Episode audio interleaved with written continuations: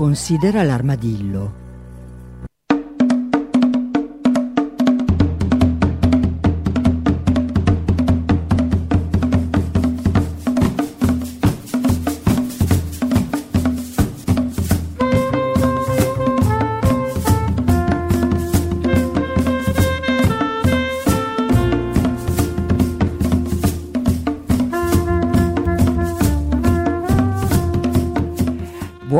Buongiorno, buongiorno a tutti e benvenuti da Cecilia Di Lieto.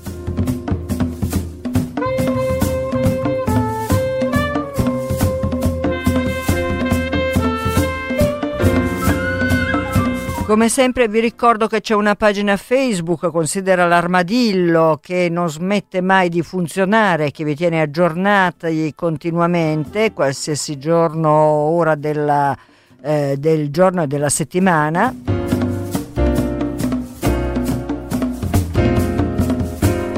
C'è poi un'altra cosa che ci tengo a ricordarvi che è un indirizzo armadillo chiocciola radiopopolare.it dove mandare indicazioni, critiche, ragionamenti, suggerimenti.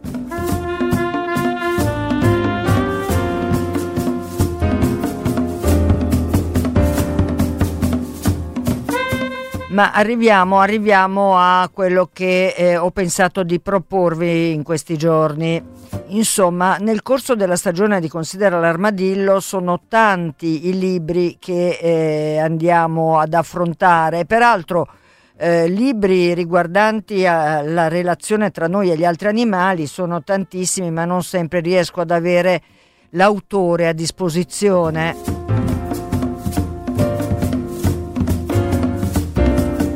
Quello che vi propongo è appunto un riascolto invece degli incontri su libri e autori sempre relativi alle tematiche che ci sono care.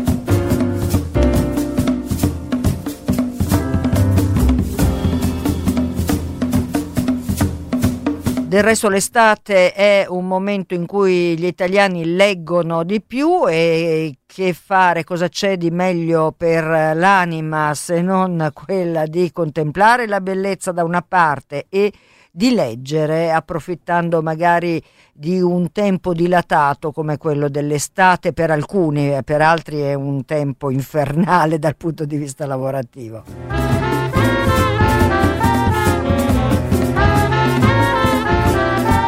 E quindi spero vi faccia piacere riascoltare alcuni di questi incontri e prendere poi nota dei libri.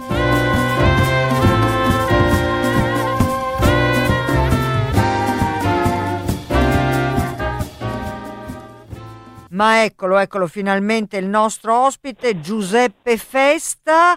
Eh, Giuseppe Festa che ho invitato perché l'autore di un libro che si chiama Una trappola d'aria, edito da Longanesi, è un thriller, così recita la copertina. Buongiorno Giuseppe. Buongiorno Cecilia. E grazie eh, per essere con noi. Giuseppe Festa, noi ti abbiamo lasciato eh, a scrivere di, eh, insomma, di, di storie eh, molto eh, interessanti e molto belle, eh, di tagli diversi, ma non so, la luna e dei lupi oppure i figli del bosco eh, si, si, occupavano per l'appunto in particolare dei, dei, eh, dei lupi e della relazione con i lupi. Eh, una trappola d'aria è un thriller, un salto completo di genere. Sì, devo dire che è un salto completo di genere, anche se il mistero e l'indagine un po' li ho sfiorati, li ho trattati anche nei miei, nei miei libri precedenti, però sì, hai ragione, è un genere completamente diverso e anche un target eh, diverso, anche se c'è un, uh, un filo rosso che, che, poi lega un po' tutta la mia eh, produzione, che è eh, l'amore per la natura e comunque il protagonismo assoluto della natura nei, nei, miei, nei miei racconti ed è la ragione per cui sei ospite di questa trasmissione, perché una trappola d'aria, adesso poi, insomma, ascoltatori, cerchiamo di capirci, è chiaro che quando parliamo di un giallo, bisogna stare molto attenti a quello che si molto, dice molto. e a quello che non si, si dice. Ca- si cammina sulle uova, anzi sul ghiaccio sottile per eh. rimanere un po' in tema, visto che è l'ambientazione del libro. Eh certo, perché partiamo proprio da lì. Eh, il libro è ambientato in quel di Norvegia. Perché questa scelta? Eh, allora, un po' perché mi ha suggerito la storia, cioè quando è arrivata la storia era eh, secondo me una trama che mh, poteva essere anche più credibile e coerente se ambientata nel Grande Nord. E poi diciamocelo, era da tantissimi anni che sognavo di scrivere un libro ambientato in Norvegia, in particolar modo alle Lofoten, perché eh, c'è, c'è, un episodio della mia vita che mi lega tanto a, quel, a quei luoghi.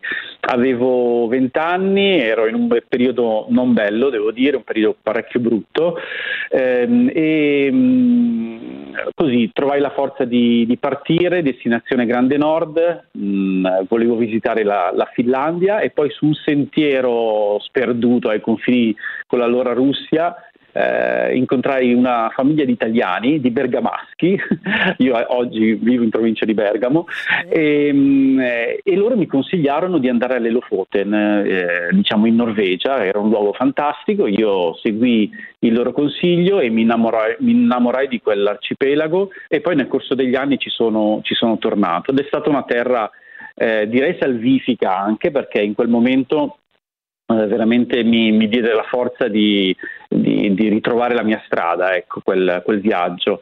E ha ispirato anche tanta della mia produzione pre- mm, successiva e anche un po' diciamo, le mie scelte, le mie scelte di vita, per cui insomma sono sempre rimasto molto legato al, a, a quei luoghi e, e, quindi insomma è stato, è stato molto, molto, bello poter ambientarci un libro anche perché poi mh, questo mi ha permesso di tornarci quando eh, poi ho, avevo già mh, scritto la trama, dovevo rifinire alcune cose, ho approfittato di una breve riapertura di voli tra un, la prima e la seconda ondata di Covid per tornare in, eh, in Norvegia e, e, appunto visitare quei luoghi e mh, mm, ri, ri, rimpolpare la, la, la, trama, definire meglio i personaggi e poi ho fatto anche degli incontri che, che sono rimasti e ho avuto anche delle esperienze anche con gli animali che, che mi rimarranno sempre nel cuore. E, e quindi era abbastanza, leggendo il tuo libro, eh, in qualche modo si coglieva il fatto che comunque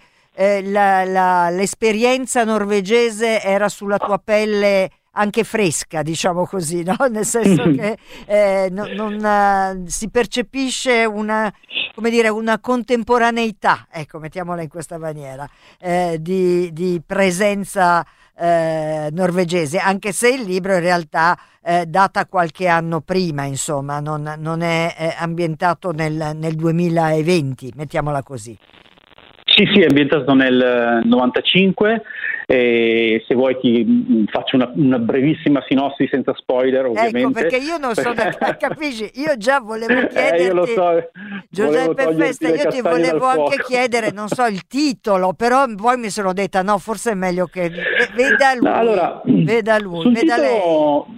Sul titolo si può, si può, dire qualcosa, nel senso che il titolo Una trappola d'aria ha due significati, uno eh, nascosto e lo lasciamo diciamo, al lettore perché poi scopre, eh, il vero significato si scopre nel finale, eh, però ce n'è uno più esplicito che è quello legato allo studio di, una, di uno dei protagonisti, perché mh, mm, allora ra- vi racconto brevemente così la, la storia. Eh, siamo appunto all'Elofoten nel 1995, c'è un serial killer che sta seminando il panico su queste isole, eh, uccidendo chi ferisce eh, la natura, con una, con una, legge del taglione, diciamo. Ehm, quindi usando le stesse armi di chi eh, ferisce eh, la natura, quindi non so, di un bracconiere o di un baleniere, per esempio, questo, questo killer appunto si vendica. Questa è il, diciamo, il, il, movente apparente, anche se l'ispettore eh, che segue il caso, Marcus Morgan, ehm, comprende quasi da subito che in realtà ehm, le motivazioni del killer forse sono ancora più sottili e, e, profonde e in un certo senso anche spaventose. In questa indagine però Marcus Morgan mh, si trova in difficoltà, si accorge di essere di fronte a una specie di eh, enigma vivente e mh, per incastrarlo non, uh, non gli bastano i, diciamo, i, soliti metodi tradizionali fatti di schemi, di razionalità, indizi. E in questo caso viene aiutato da una ricercatrice italiana, Valentina, che, le, che si trova all'Elofoten per studiare i cetacei e che conosce le isole alla perfezione, ma non solo. Lei diciamo, eh, studia le balene e, il loro linguaggio così affascinante e misterioso e quindi è abituata a mh, osservare le, le, cose da prospettive un po' inusuali, no? attraverso codici diversi. E questo potrà essere molto utile a, all'ispettore ah, Morgan sì. per um, seguire e trovare la, la, la, la strada, diciamo, per per incastrare o comunque per, per cercare di catturare il, il, il, killer. E a proposito del titolo, una trappola d'aria, eh, dicevamo di Valentina, eh, una ricercatrice che studia le balene. La trappola d'aria o mh, Bubble Net, la, la rete di bolle, è una strepitosa, veramente affascinantissima ehm, strategia di caccia delle balene megattere. Ehm, invito chi ci ascolta a digitare appunto rete di bolle, megattere su qualsiasi motore sì. di ricerca perché ci sono delle immagini straordinarie. Praticamente ehm, le balene quando individuano un banco di piccoli pesci, per esempio, di cui si nutrono, a ringhe, acciughe, Cosa fanno? Um, descrivono una specie di spirale eh, sott'acqua emettendo dal sifone delle bolle e quindi queste bolle salendo creano una specie di appunto una, una rete di bolle ehm, e questa spirale si stringe sempre di più e questi pesci, piccoli pesci sono spaventati, credono che questa trappola sia insuperabile, quindi si, si riuniscono tutti in un unico punto. A quel punto la balena che ha prodotto questa trappola d'aria, questa trappola di bolle, risale da sotto e se ne mangia in gran certo. quantità. Ed è una, è una tecnica incredibile perché poi eh, queste megattere la, la, la eseguono anche eh, diciamo eh, in, um, in, in, con diversi esemplari contemporaneamente, per cui si, si coordinano in man- maniera stupefacente. È una sorta di cooperazione, diciamo così, una sì. pesca cooperativa, mettiamola in questa maniera. esatto, esatto, molto spettacolare. Esatto. Giuseppe Festa, stiamo parlando del suo libro Una trappola d'aria, edito da Longanesi. Eh, abbiamo detto che è un thriller, quindi un libro molto diverso dalla narrazione che Giuseppe ci aveva eh, così eh, offerto nei suoi libri precedenti, compreso libri eh, per ragazzi, per bambini, tipo incontri ravvicinati del terzo topo, cose di questo tipo. Cose... Sì.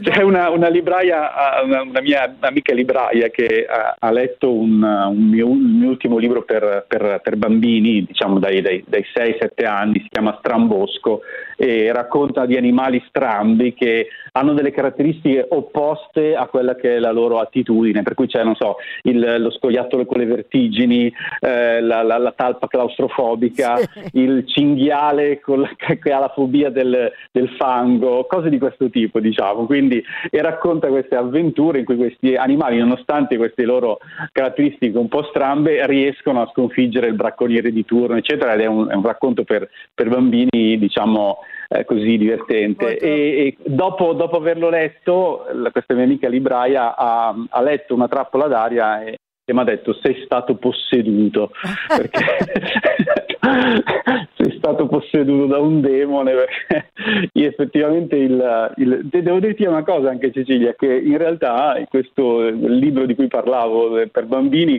ho iniziato a scriverlo quasi contemporaneamente al thriller però sì. ho dovuto poi dividere le cose perché stavo, stavo, rischiando di fare una strage nel bosco dai, no, tra i piccoli no, animali per certo. cui meglio, meglio dividere Certo. Senti, eh, appunto, non, non, vi immaginate, se amate i gialli come me, perché io sono una grande appassionata di gialli, eh, non eh, spaventatevi, cioè è un libro veramente pieno di thrilling e di eh, sangue, perché per chi, chi, ama il genere, diciamo così. Ehm, ed è una, insomma eh, una trama molto affascinante. Senti, nel frattempo invece ci scrive eh, un ascoltatore che vuole approfittare della tua eh, conoscenza norvo- de- del, della Norvegia, diciamo così perché si chiedeva se anche lì eh, c'è stato come è successo ad esempio qui da noi e in altri posti in Europa ci sono stati grandi incendi non so se che ne sai di questo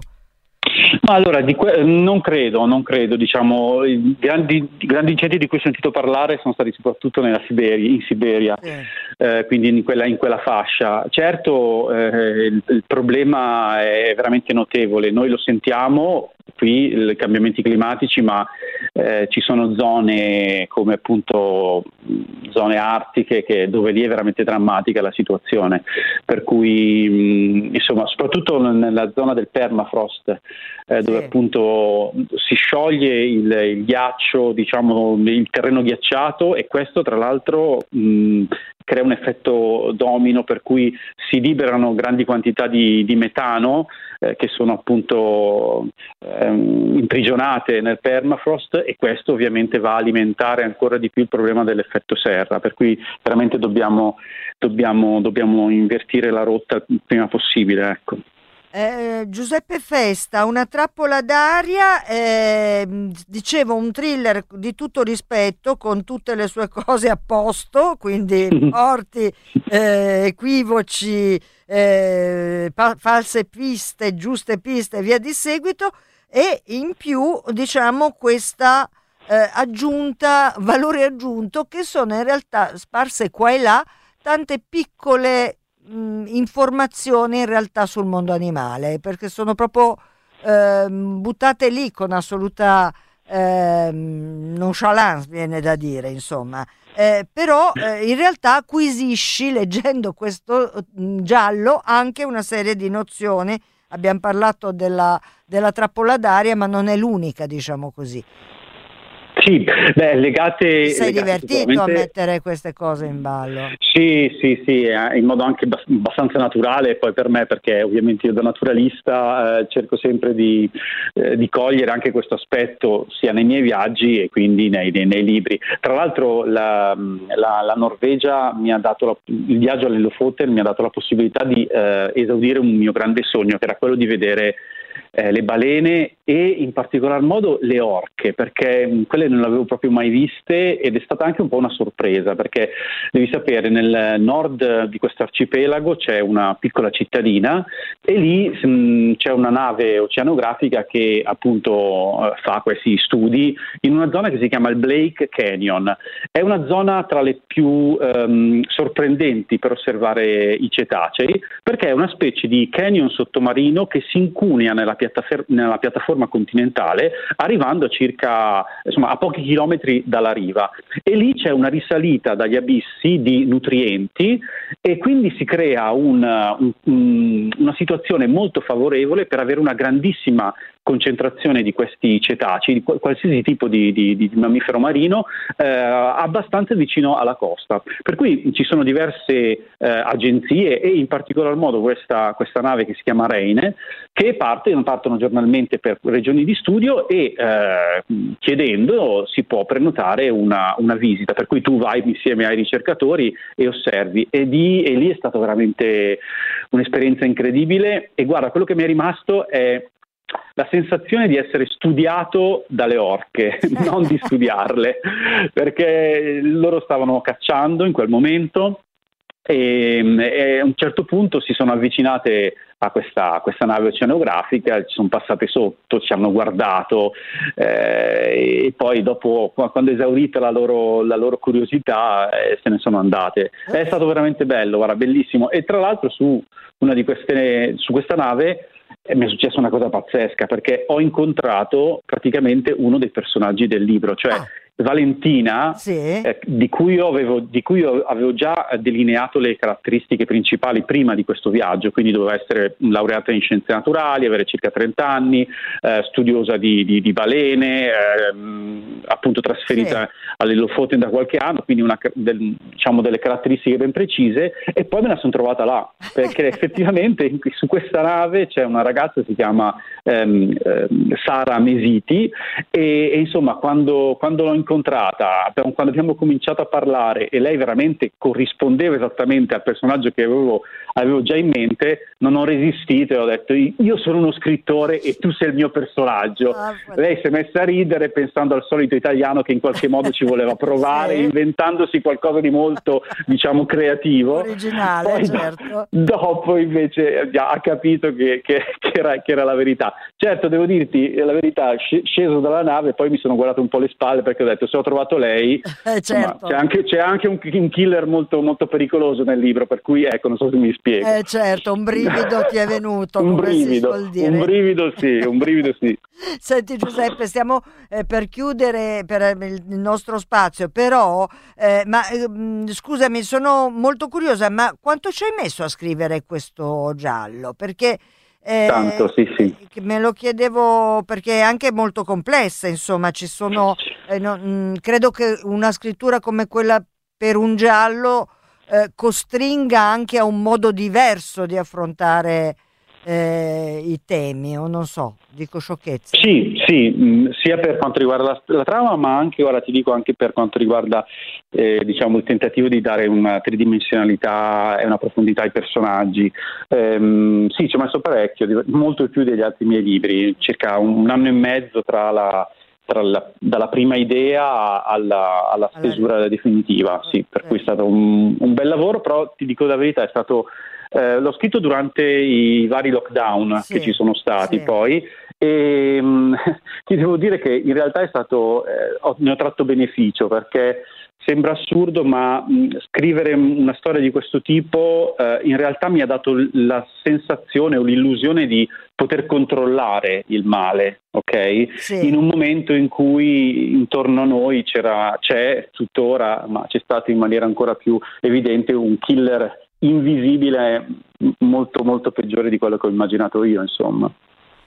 Eh, Giuseppe Festa, io che devo dire, ti ringrazio perché intanto mi hai tolto dall'imbarazzo, hai raccontato tu un po' di cose perché io davvero non sapevo da, da che parte prenderlo, perché già mai che io possa rovinare il piacere della lettura di un libro giallo, eh, quindi bravo, sei stato molto bravo, eh, però eh, bravo a scrivere questo libro che è davvero bello e appassionante, cioè fa parte di quei libri che inizi a leggere e poi vuoi proprio capire come va a finire, non è che a metà dici ma che palla, proprio il contrario. Quindi complimenti, complimenti vivissimi. Eh, senti, ehm, prima di lasciarti però ti, fa- ti faccio due domande, una domanda proprio al volo, torno ai lupi, visto che eh, non solo la luna eh, è dei lupi, ma anche i figli del bosco in realtà eh, appunto con percorsi completamente diversi, ma eh, di lupi si occupava. Come la vedi la situazione in questo momento in Italia? Perché hai visto eh, l'altro giorno tre lupi morti, eh, la, la, la, subito prima c'era stato invece questo episodio Falgaria. Ehm, come la vedi tu? Ma guarda, ehm, in questo periodo sono abbastanza ottimista, ecco, ci sono stati periodi in cui ero un po' più pessimista sulla, sulla situazione lupi. Ovviamente sono, è una lunga strada, è una eh. strada che, porta, che deve portare un, a un equilibrio che passa anche dall'accettazione culturale di questi animali. Tanto si è fatto per far comprendere alle persone diciamo, eh, la realtà su questo, su, su, sul lupo cattivo, tra virgolette, e sulla sua vera natura. Eh, per cui cui io sono, sono, ottimista, credo che sia una questione di tempo e poi si, si arriva. Loro non stanno male in questo periodo, sì. diciamo, a livello di, di numero, di diffusione. Eh, certo, c'è, c'è, ancora da fare, io dico sempre per, per, per, salvare il lupo bisogna proteggere e aiutare i pastori, questo è, questo è fondamentale, nel senso che se, se la, la, diciamo la, la, zootecnia si sente comunque ehm, supportata eh, nella, nella, lot- sì. nella, lotta, nella difesa delle greggi, eccetera, e allora si può, si può certo. costruire qualcosa di positivo, una collaborazione, altrimenti è grigia. Certo. Allora, io ringrazio ancora molto Giuseppe Festa, una trappola d'aria edito da Longanesi, non perdetelo perché è davvero un bellissimo giallo e non solo, come avrete capito. Grazie mille Giuseppe. Grazie, grazie a te, alla prossima. Eh, ciao.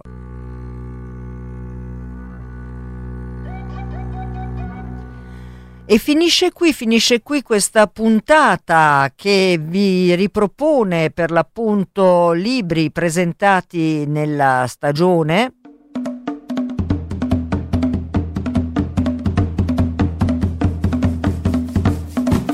Io come sempre vi ricordo che esiste sempre una uh, pagina Facebook, considera l'armadillo, che potete consultare in qualsiasi momento perché in qualsiasi momento cerco di tenerla aggiornata, se poi ci mettete anche il mi piace sono anche contenta.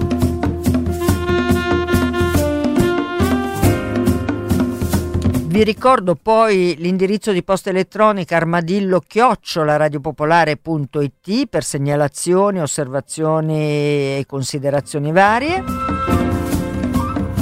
E vi ricordo anche che potete riascoltare tutte le puntate andate in onda, eh, non solo del Considera l'Armadillo, ma anche delle altre trasmissioni di Radio Popolare, scaricando i podcast dal siti, da, insomma, da, da tutti quei posti dove i podcast si possono scaricare.